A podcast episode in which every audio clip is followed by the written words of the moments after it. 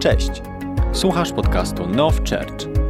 Cieszymy się, że tutaj jesteś i wierzymy, że to słowo przyniesie nowe zwycięstwa do Twojego życia. Bóg jest dobry, amen? Cały czas. Jarek, dobrze, halleluja. Wiecie, ja naprawdę dzisiaj się bardzo cieszę. Dzisiaj jest dla mnie szczególny dzień. Po trzech miesiącach udręki w końcu odzyskałem prawo jazdy. Halleluja. Także nie żartuję.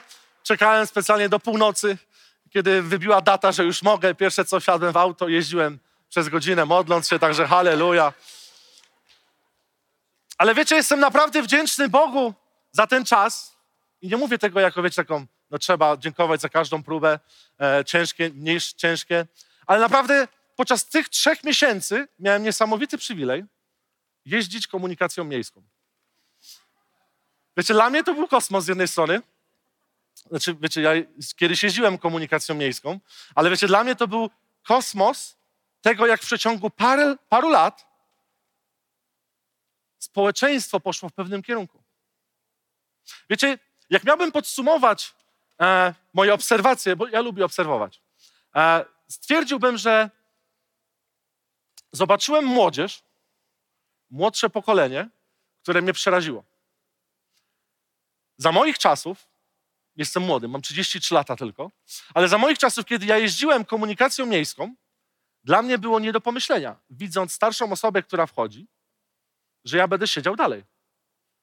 Ja z automatu, tak mnie rodzice nauczyli, pierwsze co robiłem, wstawałem, mówię, dzień dobry, proszę usiąść sobie i stałem.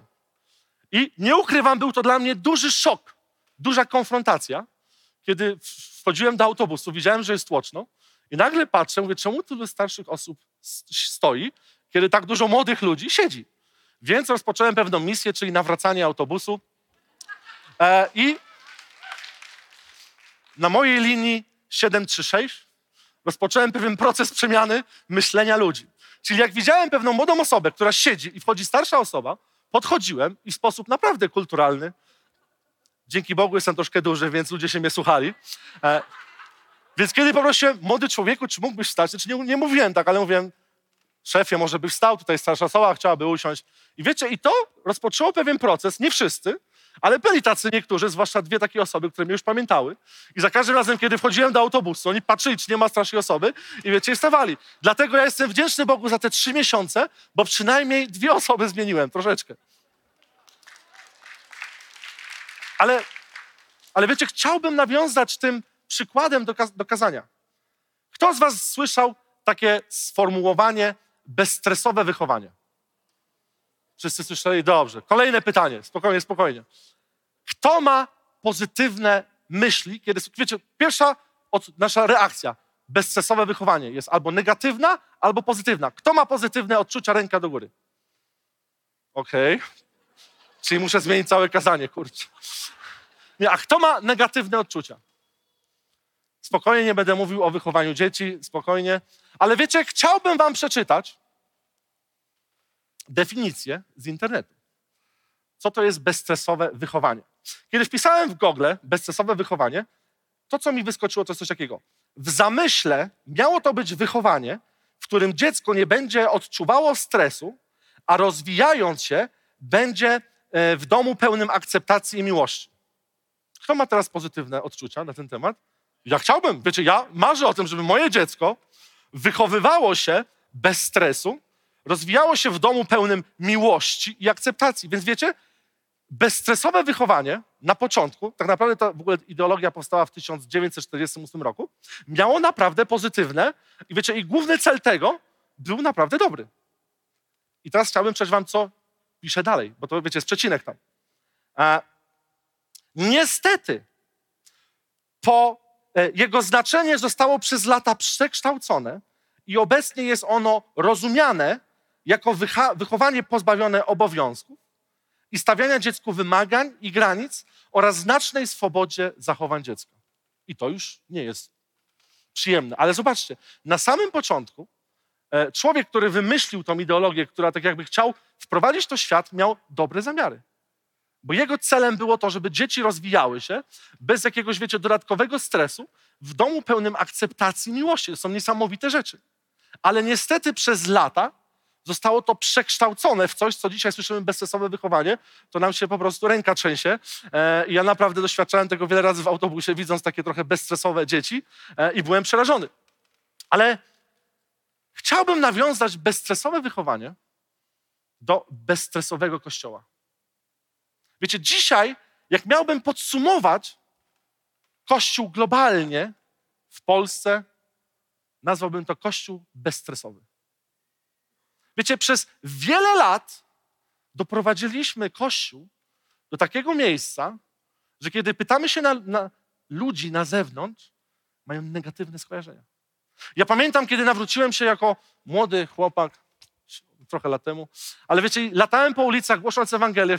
Kiedyś padłem na taki pomysł, zrobię ankietę. Zacznę się pytać ludzi, bo wiecie, chciałem jakoś takie zaczepki, bo często na ulicy masz niecałą minutę i jak nie zainteresujesz drugiego człowieka rozmową, no to po prostu kolejny i tak dalej. Więc ja wpadłem na pomysł, będę zaczepiał ludzi, hej, jakie masz skojarzenie, jakie jest twoje odczucie na temat słowa Kościół? No i byłem trochę przerażony, bo ani jedna osoba nie wypowiedziała się pozytywnie. Nie było ani jednej osoby, która wypowiedziałaby tak się, wow, Kościół, niesamowite jest to miejsce. Zazwyczaj byłoby, a w życiu nigdy tam nie pójdę, y, kiedyś byłem. I wiecie, zaczęli różne rzeczy opowiadać i dla mnie był to niesamowity moment, żeby głosić Ewangelię. Ale wiecie, za, Kościół jest dla mnie czymś niesamowitym. To jest naprawdę coś od wielu miesięcy, co pracuje mocno w moim sercu. Ponieważ Kościół czyj jest? Jezusa. Także możemy sobie plusik zaznaczyć w notesie. Jeden plusik, pięć plusików i dostajemy piątkę na koniec. E, Kościół jest Jezusa. Kościół nie jest nasz. Kościół nie jest pastora. Kościół jest Jezusa. Jezus jest głową i to jest Jego twór. On wymyślił to. To nie jest tak, że nagle człowiek padł na pomysł, dobra, wymyślimy Kościół, bo jakby tak było, no to mielibyśmy mieć możliwości e, i tak jakby zrozumienie, dlaczego tak to poszło. Ale coś się wydarzyło, Kościele, w całym procesie, że dzisiaj z miejsca, gdzie Jezus stworzył Kościół jako miejsce niesamowite, pełne mocy, bramy piekielne nie przymogą go, do miejsca, gdzie ludzie słysząc słowo Kościół, mają negatywne odczucia. Na początku zamierzenia i cel Kościoła był bardzo dobry.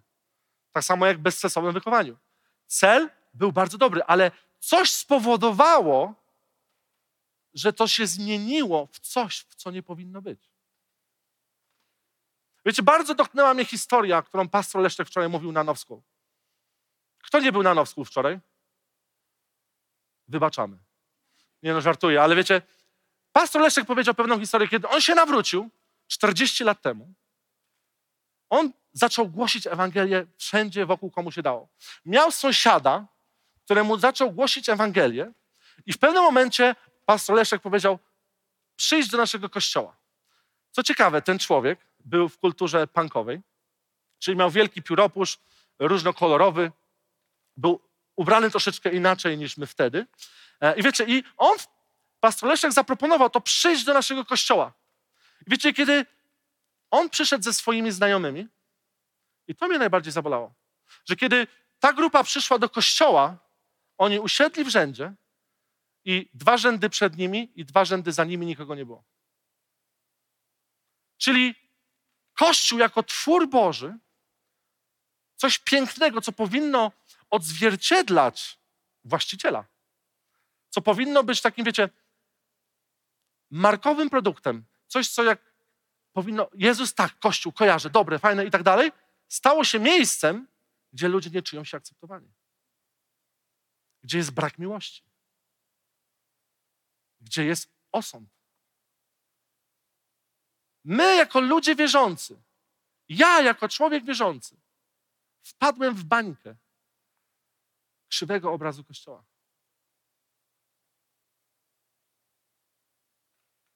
Kiedy byłem małym dzieckiem, wiecie po czym rozpoznawało się ludzi wierzących w Kościele? Że się miało duży krawat, taki pamiętam, takie szerokie tutaj krawaty, marynarkę i wielką Biblię. Jak miałeś dużą Biblię, to znaczyło mój brat wierzący, brat w Chrystusie, halleluja. A jeżeli przyszedłeś nieubrany w garnitur, w ludzkich głowach był człowiek do nawrócenia. Pierwsze co, kiedy ludzie przychodzili do kościoła, nie dowiadywali się o Bogu, ale o tym, co muszą zmienić, by dopasować się do Kościoła. Nagle Kościół zaczął wytyczać pewne granice, jak ludzie mają się zachowywać. A tak naprawdę Kościół jest czymś pięknym, jest czymś doskonałym, jest czymś niesamowitym. To jest potężna, piękna broń, którą Jezus zostawił nam, żeby tam się działo. Więc jak to się stało, że dzisiaj jesteśmy w tym miejscu? Uwielbiam wracać do początków. To jest ostatnio, czego się bardzo uczę. Analizować rzeczy, jak się mają. Wiecie, chciałbym, żebyśmy mogli otworzyć swoje Biblię, bo wierzę, że mamy. Możemy sobie w notatniku zapisać Efezjan, piąty rozdział, od pierwszego do 33 wersetu. I chciałbym, żebyście mogli śledzić ze mną ten fragment Słowa Bożego. Wiecie, to jest niesamowite, ponieważ Bóg tutaj opisuje Kościół. Bóg opisuje tutaj zgromadzenie. Bo oczywiście wiemy, to wiele razy było mówione, Kościół to nie budynek, Kościół to my. I czytamy. Bądźcie więc naśladowcami Boga jako umiłowane dzieci. I postępujcie w miłości, jak i Chrystus umiłował was. I wydał samego siebie za nas jako dar i ofiarę Bogu na miłą woń. A nierząd i wszelka nieczystość albo chciwość niech będą nawet wśród was wspominane jako przy, y, przy, jak nie przystoi świętym. Także sprośność, niedorzeczne gadanie, nieprzyzwoite żarty, a raczej dziękczynienie. Bo wiecie o tym, że żaden rozpustnik, ani nieczysty, ani chciwiec, to znaczy bałwochwalca, ani nie, nie ma dziedzictwa w Królestwie Chrystusa i Boga. Wiecie, i możemy czytać dalej, to jest wszystko będzie, bo też nie chciałbym, bo naprawdę dzisiaj mam dużo słowa przygotowanego dla nas. Wiecie, nie chciałbym, ale chciałbym, jest napisane później w 24 wersecie, bo tam jest wypisane wszystko, czego nie powinniśmy robić. Później jest porównanie, bardzo często nadużywane, żony, bądźcie uległe mężom i tak dalej, ale chciałbym właśnie od tego zacząć. Od żon, tak jest. Nie, nie. Dziękujcie za wszystko, to jest 20 werset. Dziękujcie za wszystko Bogu i Ojcu w imię naszego Pana Jezusa Chrystusa, będąc poddani sobie nawzajem w bojaźni Bożej. Żony, bądźcie poddane swoim mężom jak Panu. Bo mąż jest głową żony, jak i Chrystus głową Kościoła. Jest on też zbawicielem ciała. Jak więc Kościół poddany jest Chrystusowi, tak też żony swoim mężom we wszystkim. Mężowie, jakbyśmy nie, nie słyszeli, jeszcze raz powiem, mężowie, miłujcie swoje żony, jak i Chrystus umiłował Kościół i wydał za niego samego siebie, aby go uświęcić, oczyścić obmyciem wodą przez słowo. I teraz kluczowy werset, 27. By stawić przed sobą Kościół chwalebny, nie mający skazy, ani zmarszczki, ani czegoś podobnego, lecz żeby był święty i nienaganny. Także mężowie powinni miłować swoje żony jak własne ciało. Kto miłuje swoją żonę, samego siebie miłuje. Nikt bowiem nigdy nie miał w nienawiści swego ciała, ale je żywy i pielęgnuje, jak i Pan Kościół. Gdyż jesteśmy członkami Jego ciała z ciała Jego i z Jego kości. Dlatego opuści człowiek swego ojca i matkę i połączy się ze swoją żoną i będą dwoje jednym ciałem. Tajemnica to wielka, lecz ja mówię w odniesieniu do Chrystusa i Kościoła. Niech więc każdy z was z osobna miłuje swoją żonę jak siebie samego, a żona niech poważa swego męża. Moją rolą i Twoją rolą jest kochać ludzi. I koniec. Nic więcej. Kluczem do mojego szczęśliwego małżeństwa jest skupienie się na mnie, a nie na mojej żonie. I teraz wytłumaczę wam o co chodzi, spokojnie. Nie jestem egoistą. Ale jeżeli chcę zdrowego małżeństwa, to nie skupiam się na tym, by poprawić moją żonę, chociaż nie ma co tam poprawiać, ale na tym, by poprawić siebie.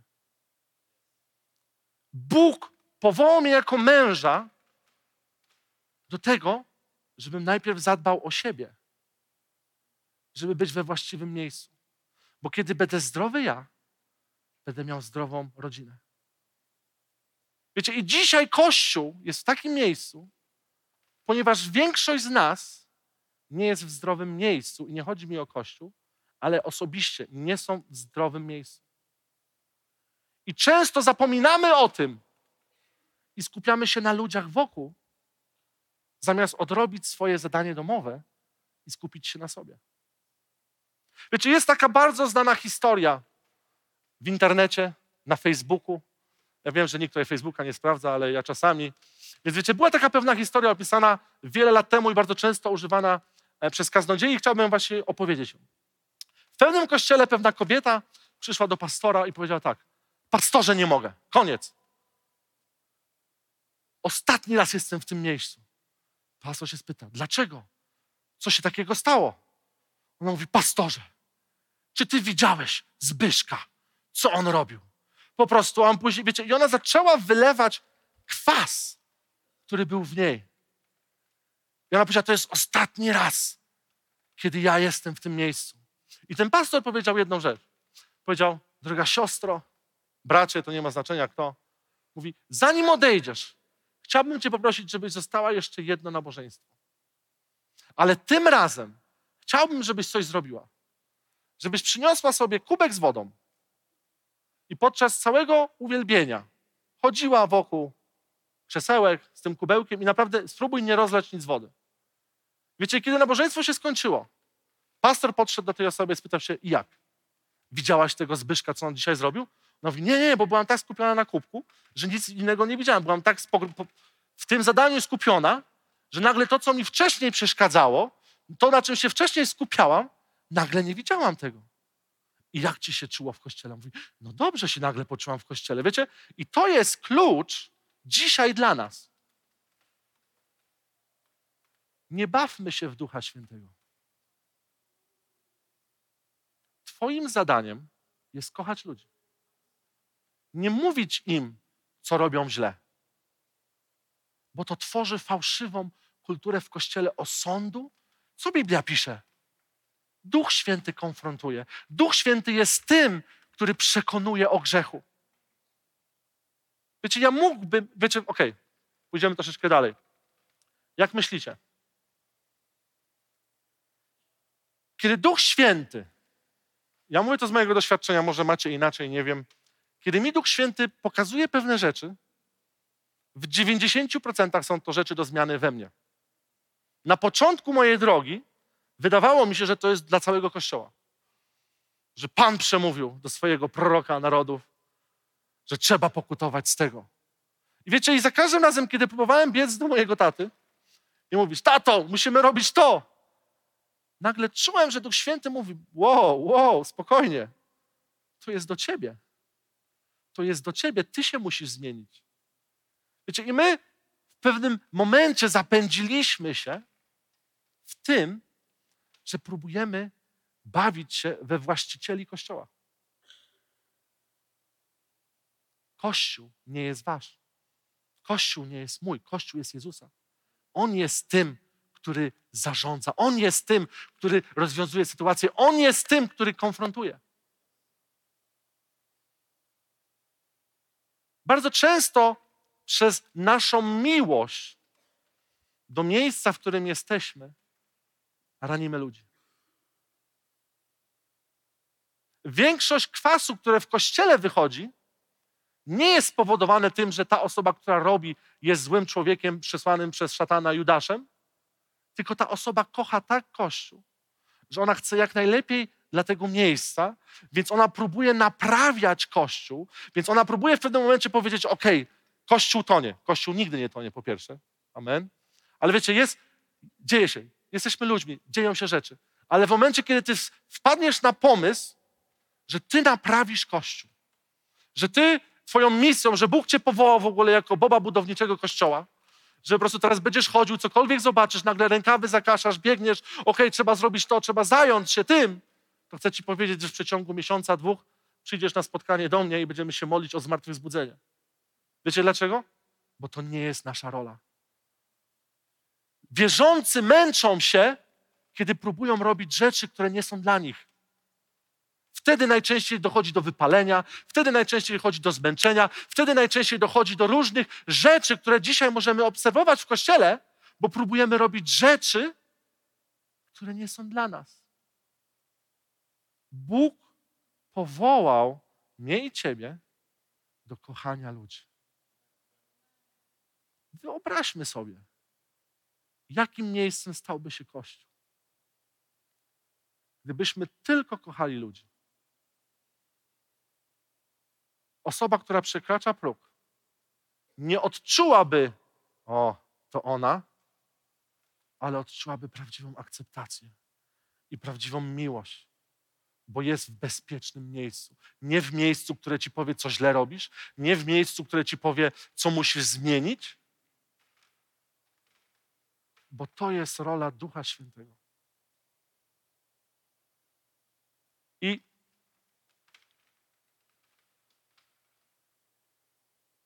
ja wierzę w to, i teraz będę chciał przejść do klucza mojego słowa, które wierzę, że Bóg przygotował dla nas dzisiaj. Bo teraz, jak możemy odwrócić ten proces? Jak możemy zacząć zmieniać tą sytuację? I wracamy do początku. W Ewangelii Marka, w trzecim rozdziale, od 14 do 15 wersetu jest napisane takie słowo. Teraz parafrazuję to. Kiedy Jezus szedł na górę modlić się, odbierać od Boga, powołał i wezwał grupę ludzi. Ta grupa ludzi odpowiedziała na wezwanie Boże, przyszła w to miejsce, które Jezus im powiedział: przyjdźcie. I on powiedział tak: Ja powołałem was, byście byli ze mną. Duży, bardzo duży przecinek. I poszli i głosili Ewangelię. Moim pierwszym powołaniem, niezmiennym od wielu lat i kluczowym, jest być blisko Boga. My musimy to naprawdę zrozumieć, że Jezus stanął w miejscu i on powiedział: Michał, Tymek, podejdźcie. Zaskoczenie, chodźcie. I Michał i Tymek, chodźcie na scenę, nie bójcie się. Halleluja. Je, Jezus wezwał ich, oni odpowiedzieli. Jezus powiedział: Hej, ja chcę, żebyście byli przy mnie.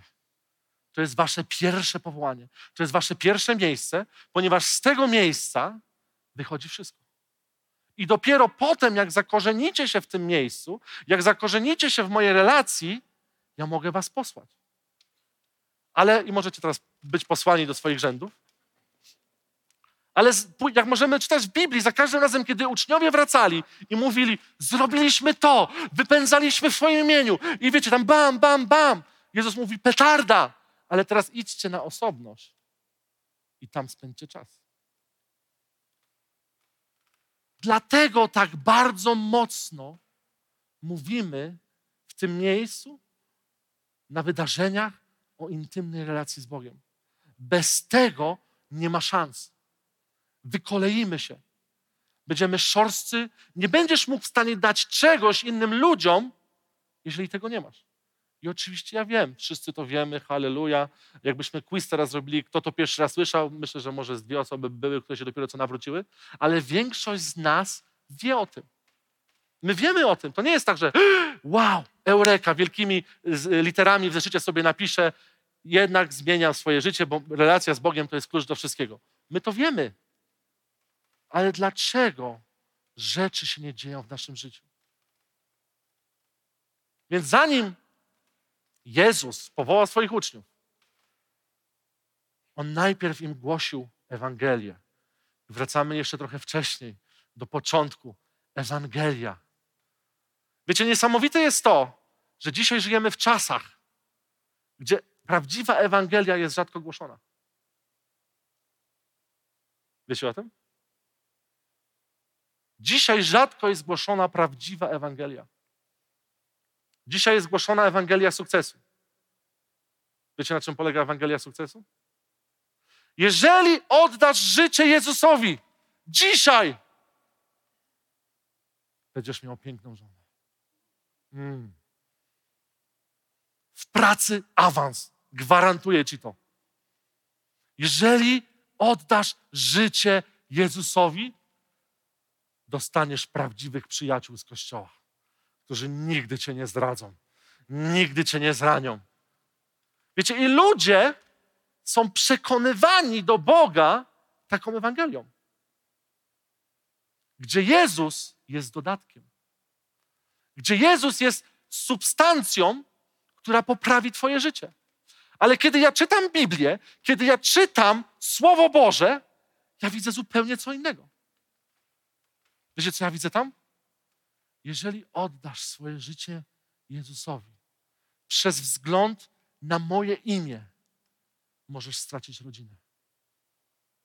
Przez wzgląd na moje imię, twoi przyjaciele mogą się odwrócić od, tym, od ciebie.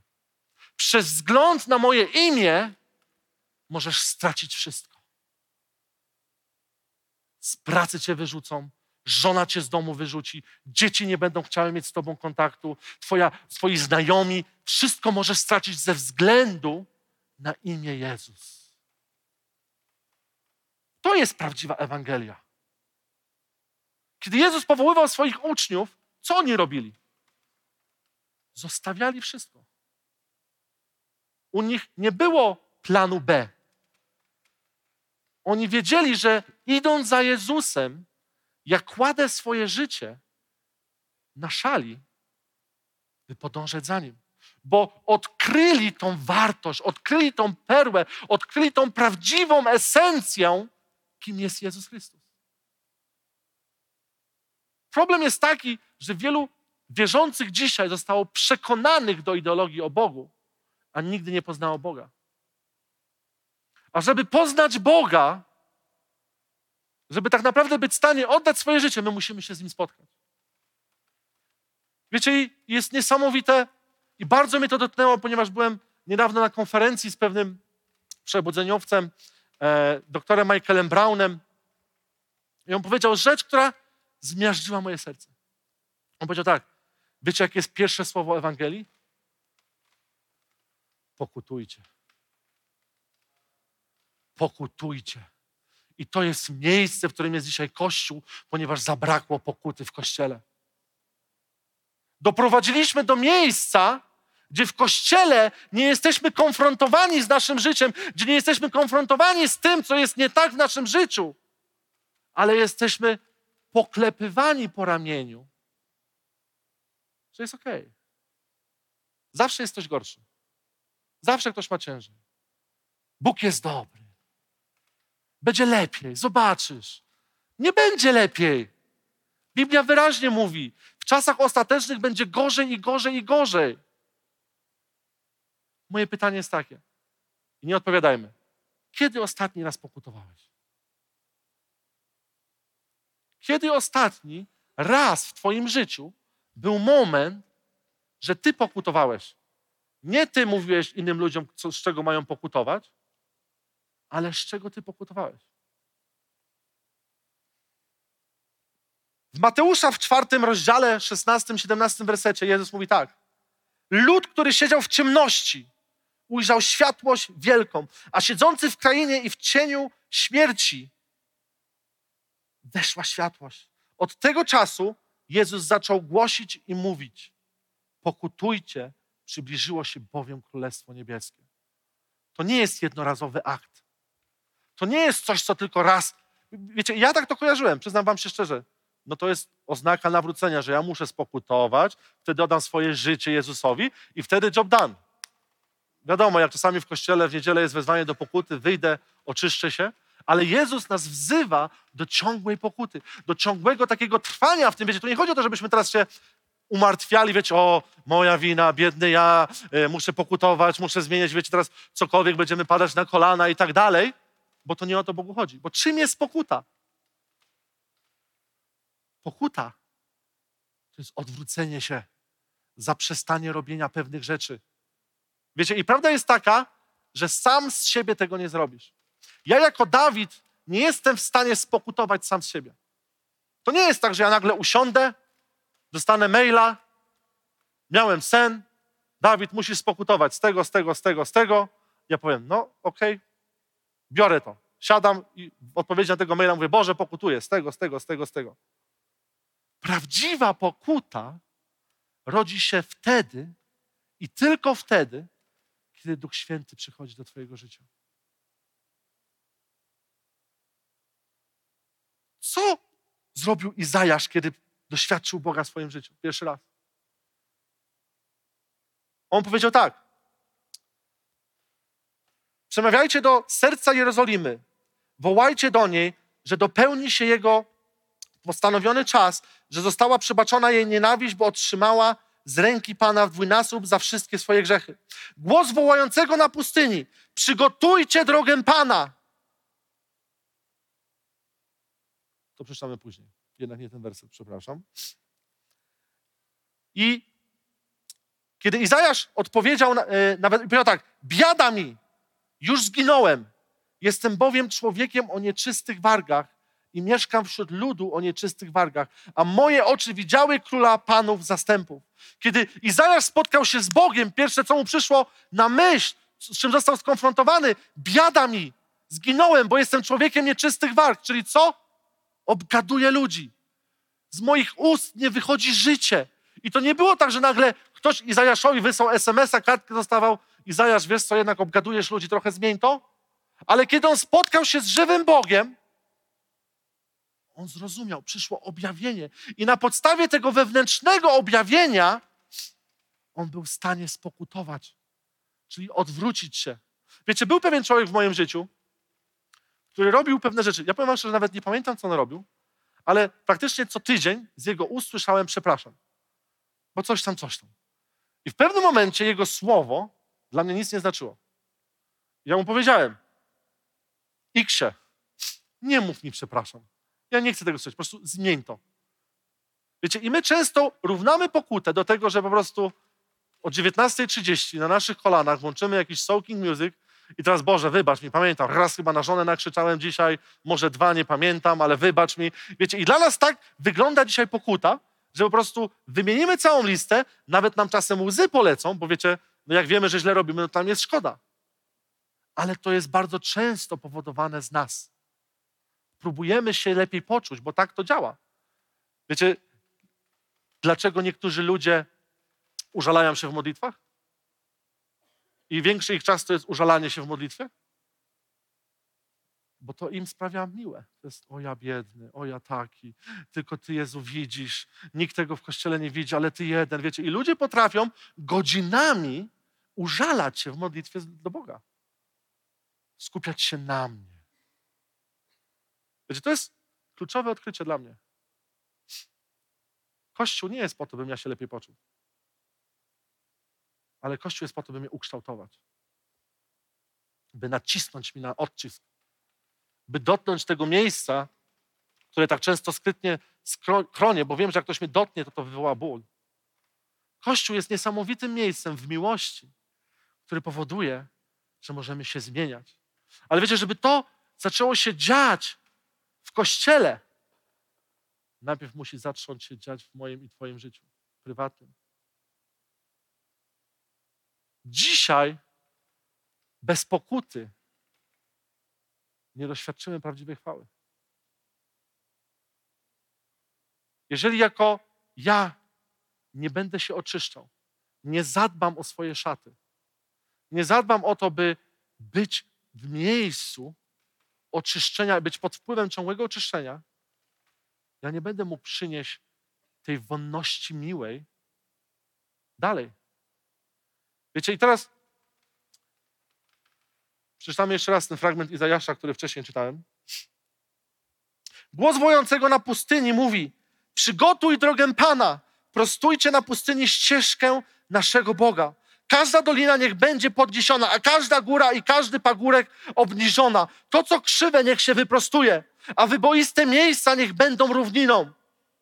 Wtedy objawi się chwała Pana i ujrzy to razem wszelkie ciało. Tak bowiem mówi Pan.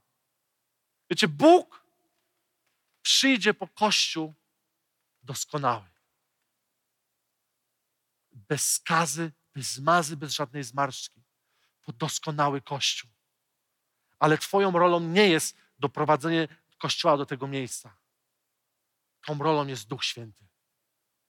Twoją i tylko wyłącznie Twoją rolą jest kochać ludzi i być w komorze, gdzie możesz, Bóg może Ci objawiać, co Ty masz zmienić.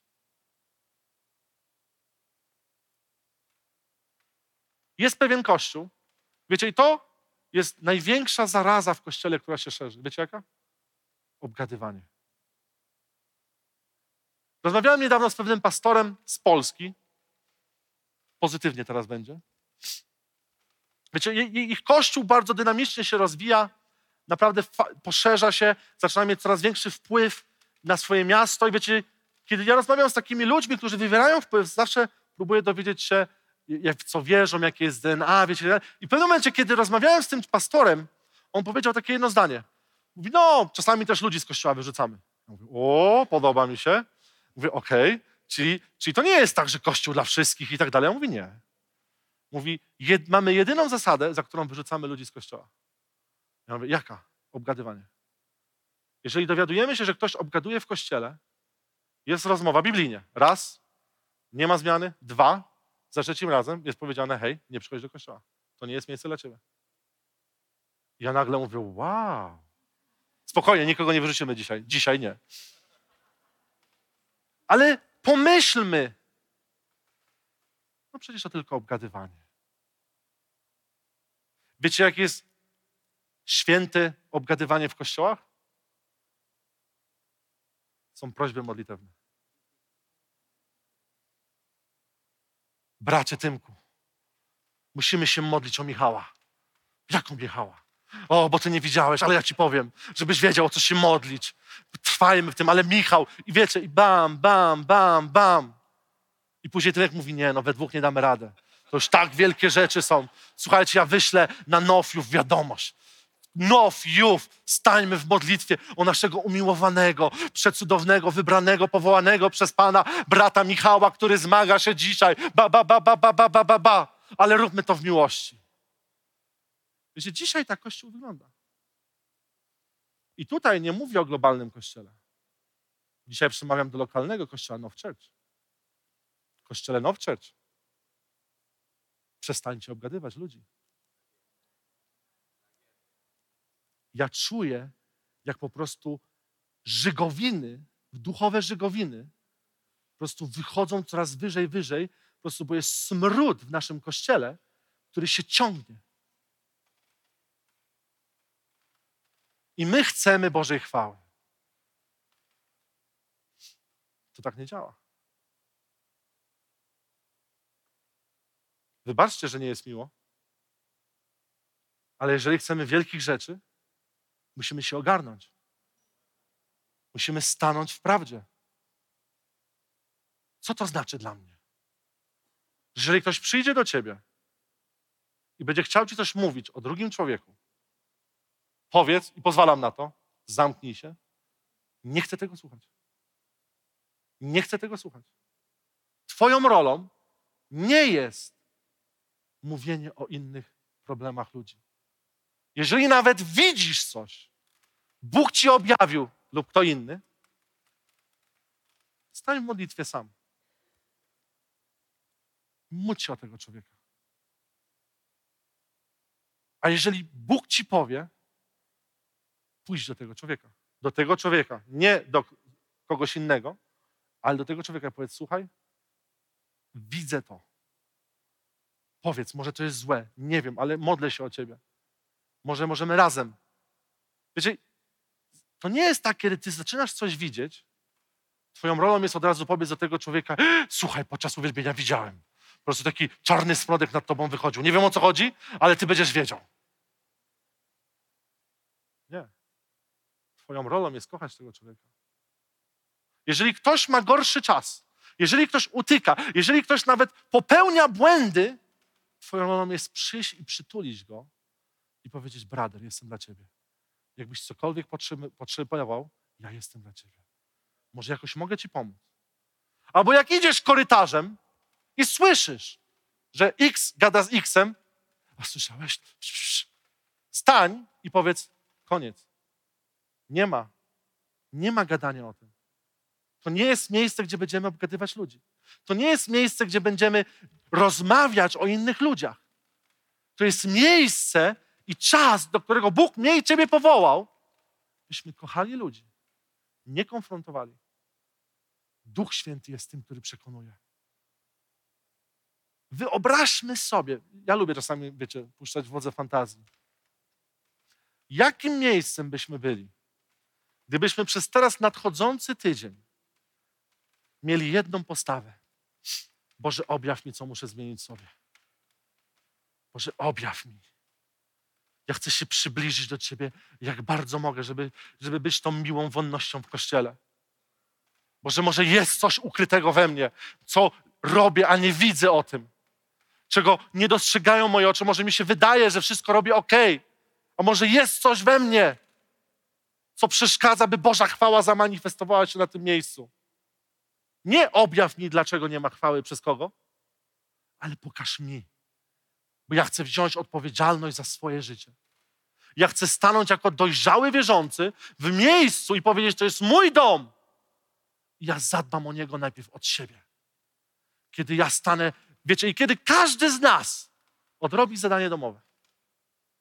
Wyobraźcie, co się będzie działo. Wyobraźcie sobie, jaka będzie atmosfera się unosić na tym miejscu. Kiedy nagle zaczniesz dostrzegać człowieka przez pryzmat Jezusa.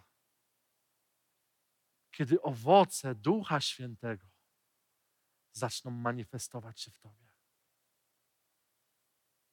Kiedy gdziekolwiek będziesz szedł, będziesz tą miłą wonnością, ale to się nie rodzi z innego miejsca niż z obecności w Duchem Świętym. A co jeżeli byśmy dzisiaj podjęli wyzwanie, że jako cały Kościół poświęcimy ten przyszły tydzień, który jest przed nami, żeby odciąć do zera wszystkie spotkania nasze towarzyskie, wszystkie rozrywki w naszym życiu, po prostu każdą możliwą minutę poświęcić na to, Boże, oczyszczaj mnie. Niech Twoje słowo oczyszcza mnie. Niech Twój Duch Święty konfrontuje mnie. Niech Twoja woda żywa obmywa mnie, bo ja chcę być przygotowany. Ja chcę przyjść przygotowany na, dzień, na niedzielę, żebym był tą miłą wonnością, która będzie motywować, która będzie zachęcać, która będzie popychać dalej.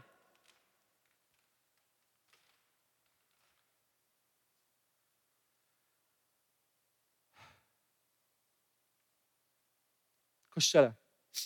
Jeżeli chcemy ujrzeć Bożą chwałę, musimy wrócić do pokuty.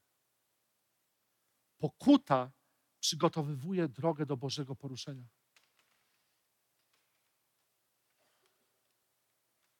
Doktor Michael Brown powiedział jedno zdanie. Jak głęboko Kościół dojdzie z pokutą, tak głęboko zamanifestuje się przebudzenie. Wow. My czasem myślimy i wierzymy w to, że wystarczy, że będziemy się modlić 24 na dobę. Boże, przyjdź! Boże, przyjdź! Boże, przyjdź! To nagle powie, dobra, 1600 razy modlili się, to jest ten czas. Bóg przyjdzie do przygotowanego kościoła. On objawi się w sposób, o który każdy z nas marzy, jeżeli my odrobimy swoją robotę. Jeżeli ja odrobię swoją robotę, jeżeli ty odrobisz swoją robotę. Wiecie, i teraz nie idźmy w tą stronę, że będziemy szukać, okej, okay, on nie odrabia roboty, to słuchaj, wiecie, nie, nie, nie. To nie jest twoja rola. Twoją rolą jest zadbać o tą oliwę w twojej lampie, nie o oliwę sąsiada. Twoją rolą jest to, byś ty był zawsze przygotowany i w miejscu, że Bóg może cię użyć. To jest naszą rolą. Nie szukajmy na razie rzeczy B, C, D, E, F. Nie myśl o swojej służbie ewangelisty, jeszcze proroka, kogokolwiek tam. Najpierw zadbaj o swoje czyste szaty. Odśwież komorę z Bogiem. Postaw wszystko na jedną szalę. Nie idź dalej. Nie, nie, nie zapędzajmy się w rzeczy, które są fajne, które są przed nami, ale najpierw odróbmy swoją robotę. Kiedy ostatni raz byłeś w komorze z Panem i Bóg konfrontował ciebie? Pastor Richard powiedział jakieś fajne zdanie, które bardzo mocno mnie konfrontuje. On mówi, Dawid, wiesz jak zmierzyć twój poziom słyszenia głosu Ducha Świętego? I tej wrażliwości Ducha Świętego? Ile czasu potrzebujesz, by wybaczyć komuś, kto cię nadepnął na odcisk? Nie ile cudów uczynisz, nie ile twój cień uzdrowi ludzi, ale ile czasu potrzebujesz, by wybaczyć człowiekowi. Niektórzy potrzebują 20 lat, a my chcemy wielkich rzeczy w Kościele. Kościele jest czas się obudzić. Jest czas się obudzić z dziwnych złudzeń, które mamy na swój temat.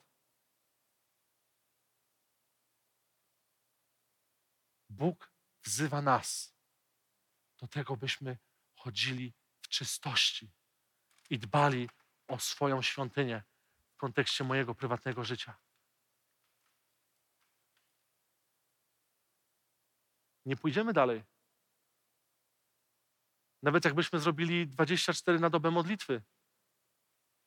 Nie pójdziemy dalej, jeżeli nie spokutujemy z rzeczy z naszego życia. Jeżeli nie będziemy tego momentu mieli, gdzie Bóg będzie mógł obmywać nas. Wiecie, i to za, im głębiej idziesz, im głębiej zanurzasz się w Ducha Świętego, ty wiesz, ile rzeczy musisz zmienić. Wiecie, tu też nie chciałbym, żebyśmy teraz popadli w drugą skrajność, że teraz, wiecie, będziemy, nie, tylko pokuta, po prostu i będziemy, wiecie, widziałem, módlcie się o mnie, bo zgrzeszyłem i tak dalej, ale żebyśmy, wiecie, wyłapali w tym balans. Żebyśmy nie doszli do miejsca, którym w pewnym momencie będzie coś takiego, że zabraknie pokuty w naszym życiu. To powinien być moment, kiedy bardzo często wracamy do tego miejsca. Kiedy zginamy swoje kolana i mówimy: Boże, jeżeli jest coś, co zanieczyszcza to miejsce przeze mnie, pokaż mi. Jeżeli jest coś, czego ja muszę spokutować w mojej rodzinie, objaw mi to. Jak mogę być lepszym mężem? Nie módl się, byś, miał lepszą żonę, by Pan dotknął Twojej żony, ale zacznij się modlić o siebie. Boże, objaw mi, co ja mogę poprawić, co ja mogę zmienić. Bo im bardziej będziesz się modlił o to, by Bóg zmienił Twoją żonę, tym bardziej się zmęczysz. Bo to nie jest Twoja rola. Twoją rolą jest kochać. I Bóg nas tylko do tego powołał. Kochania siebie nawzajem. Biblia pisze, potem poznacie po miłości do siebie wzajemnej. Wiecie, i to jest to, co ja bardzo mocno odbieram. Chciałbym, żebyśmy mieli przestrzeń na pokutę teraz. Ja nie chcę wam stanąć i powiedzieć listę rzeczy, za które musimy pokutować, bo to nie moja rola. Moją rolą nie jest mówić, i to miejsce też nie jest po to, byśmy mówili, ok, teraz to i to i to, w tym tygodniu wydarzyło się to, więc teraz w Kościele powstajemy, pokutujemy z tego, z tego, z tego, z tego. Moją rolą jest zachęcić was do spędzania czasu z Bogiem. Do zrobienia przestrzeni na to, by On mógł przemówić. I obnażyć, co jest ukryte. Wiecie, modlimy się o to. To jest modlitwa numer jeden naszego Kościoła. Boże, Niech wszystko, co jest ukryte, będzie krzyczone na dachach. Bo my wiemy, że gdzie przychodzi prawdziwa świętość, prawdziwa Boża obecność, nic się nie ostoi. Kiedy wstępuje Boża chwała, nic nie ukryjesz. Nic nie ukryjesz wtedy. głos wołającego na pustyni: Przygotujcie drogę Pana. Prostujcie na pustyni ścieżkę naszego Boga. Wtedy objawi się chwała Pana i ujrzy ją całe ciało razem. To jest nasz gol. Czy to, co się dzieje w komorze, zaczęło się manifestować, kiedy razem się spotykamy. Jeżeli liczymy na jedną, dwie, trzy osoby, które będą zbawcami i przyniosą to do kościoła, się możemy przeliczyć. Każdy z nas ma swoją rolę do odegrania. Wiecie, ten rok dla Kościoła był i szkoły powstań i zajaśnij. Zajaśnij czym? Tym, o czym mówiłem. Miłością. Czystą wonią. Tym właśnie wszystkim, co robisz w komorze z Panem. To nie jest tak, że nagle ty staniesz i będziesz dawał coś, czego nie masz, czego nie doświadczyłeś, czego ci Bóg nie pokazał. Bo czas mędrkowania i mówienia z książek i z YouTube'a się skończył w Polsce. Ja byłem przerażony. Raz. Wiele razy, okej. Okay. Byłem przy rozmowie pewnych ludzi, którzy usługują. I był pewien pastor z, z Ameryki. I on powiedział tak. Brother, powiedz mi jakiegoś takiego dobrego preachera, który nie jest bardzo popularny. Bo już nie mam o czym głosić w kościele. Najlepiej taki, wiesz, który za chwilę będzie bardzo sławny, ale żeby był pierwszy, który będzie głosił jego nauczania w Polsce. Czy czas mędrkowania w kościołach się skończył? Nie oszukamy ludzi. Nie, nie, wiecie, czas oszukiwania się skończył. Że coraz więcej ludzi rozeznaje w duchu, czy to, co jest mówione, jest prawdą, czy falsyfikatem. Czy człowiek, który głosi, przeżył to i mówi z objawienia, czy mówi z książki? Bo został zainspirowany.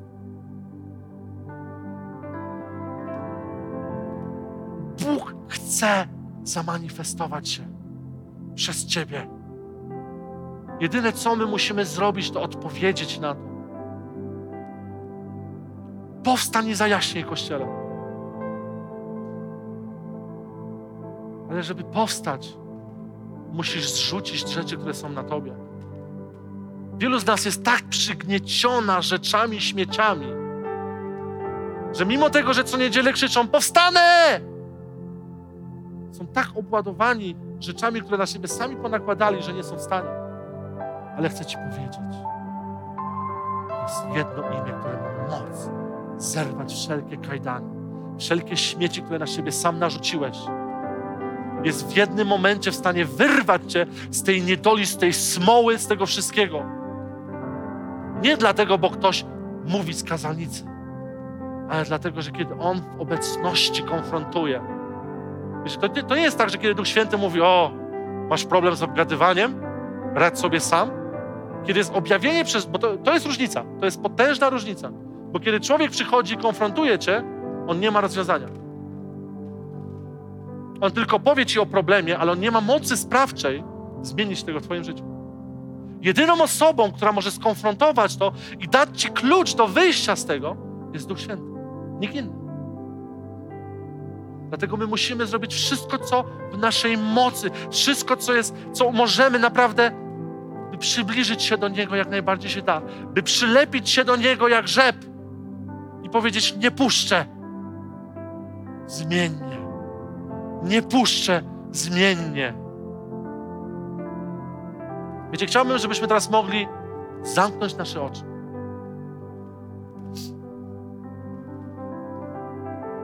Będziemy śpiewać pewną pieśń. Znaczy, zespół będzie śpiewał. Ja chciałbym, żebyśmy nie śpiewali. Ale żebyśmy pozwolili Duchowi Świętemu, by On przemawiał do nas. Powiedz mu, Duchu Święty, proszę Cię dzisiaj tylko o jedno. Objaw mi, z czego mam pokutować. Jeżeli On Ci pokaże, a uwierz mi, pokaże jeżeli odbierzesz rzecz, której masz dzisiaj spokutować, chciałbym, żebyś powstał i przyszedł do przodu. Nie po to, by pokazać, jak ja teraz gorliwy jestem dla Pana i będę się czołgał tutaj pod scenę, ale to jest Twój znak, że Ty z tym, z czym zrobisz, że Ty odcinasz to, co było w Twoim życiu i nie zgadzasz się na to, żeby to było więcej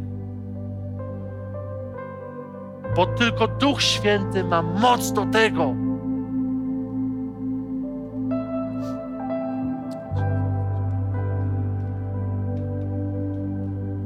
Duchu Święty, przemawiaj.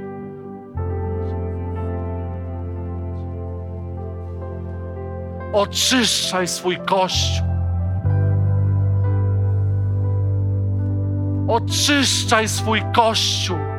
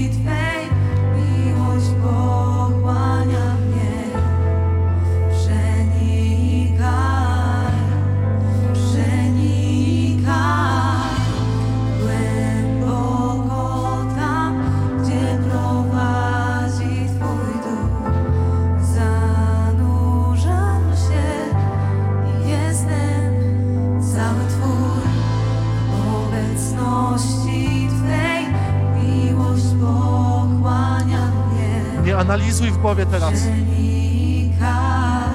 Może doczekujesz się wielkich rzeczy, ale to się zaczyna od drobnych rzeczy. Może źle pomyślałeś o kimś, może nie dotrzymałeś słowa. Odpowiedz na to, co Duch Święty robi teraz, pokucie jest moc do zmiany.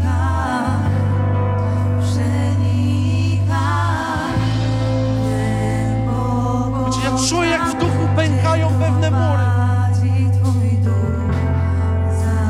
Duchu Święty, my chcemy zejść głębiej.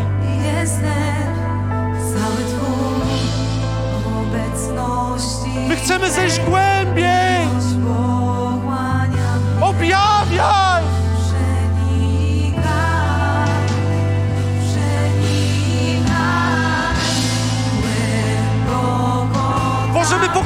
Z egoizmu naszego.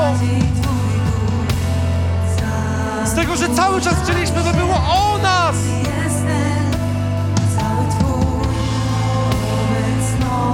Ale Boże, tu chodzi o Ciebie. Nie o to, jak ja się czuję. Nie o to, co inni robią mi.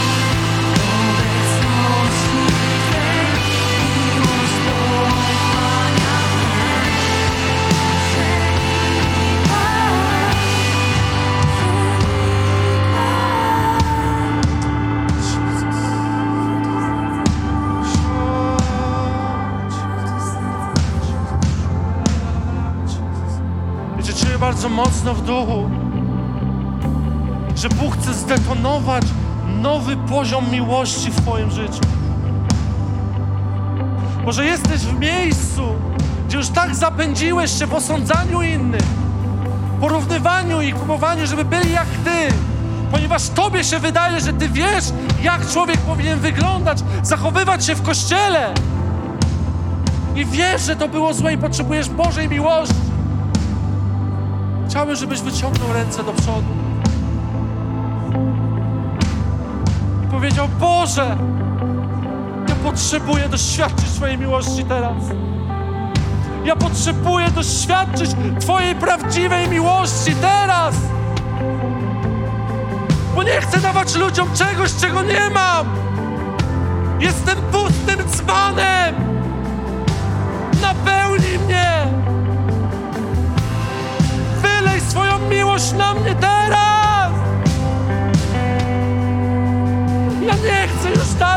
Bez Ciebie.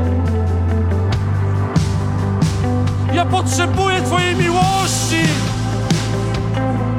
Już wystarczająco dużo ludzi zraniłem w swoim życiu. Nie chcę ranić, chcę kochać. To jest moja decyzja dzisiaj.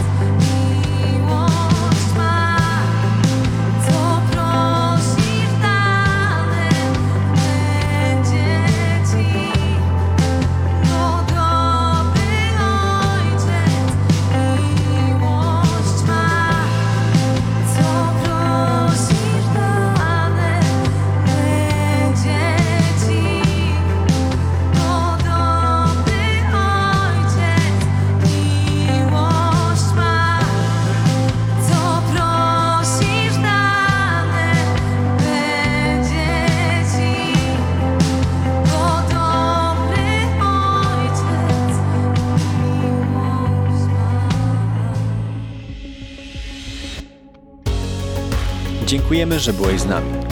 Jeśli chcesz dowiedzieć się więcej o naszych działaniach lub nas wesprzeć, zapraszamy Cię na www.nationsonfire.org ukośnik nowchurch.